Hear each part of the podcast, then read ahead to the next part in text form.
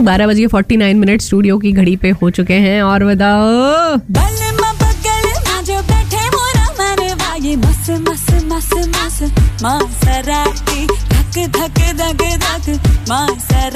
माँ सराती बजाएँगे थोड़ी देर में लेकिन अभी टाइम हो चुका है कि आपको एक ज्ञान की बात बताई जाए।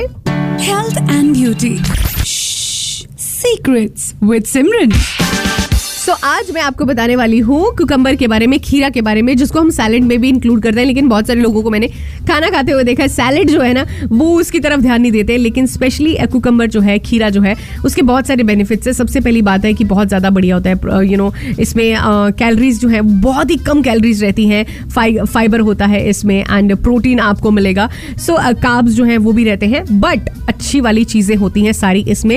एंटी होता है ओके? दूसरी चीज़ ये है कि हाइड्रेट हाइड्रेशन को प्रमोट करता है क्योंकि हमारी बॉडी जो है उसको हाइड्रेट रखना बहुत ज़रूरी है। पानी पीजिए या फिर कुछ ऐसे फ्रूट्स खाइए, चीज़ें खाइए जिससे आपकी बॉडी जो है हाइड्रेट रहे। क्योंकि अगर डिहाइड्रेशन की वजह से वैसे बहुत सारे पंगे होते हैं, दूसरा एक प्रॉब्लम होती है वो कॉन्स्टिपेशन की। अगर आपको अच्छे से सुबह फ्रेश नहीं हो पाते तो उसका मतलब ये है कि आप यू नो डिहाइड्रेटेड है। पानी जो है अच्छे से नहीं पी रहे हैं। वेट लॉस को भी जो है ये प्रमोट करती है, क्योंकि ये हेल्दी है ओके सो खाने के बाद आपका पेट जो है वो भर जाएगा और आप फालतू की चीज़ें नहीं खाएँगे। ऐसा भी कहा जाता है कि ब्लड शुगर को जो है वो थोड़ा सा लो रखती है ये ठीक रखती है मेंटेन रखती है एंड इट्स गुड यार ईजी है इजीली मिल जाती है आपको मार्केट में। सो so, अपनी डाइट में इसको ज़रूर ऐड करिए कुकम्बर खाना बहुत ज़रूरी है खीरा।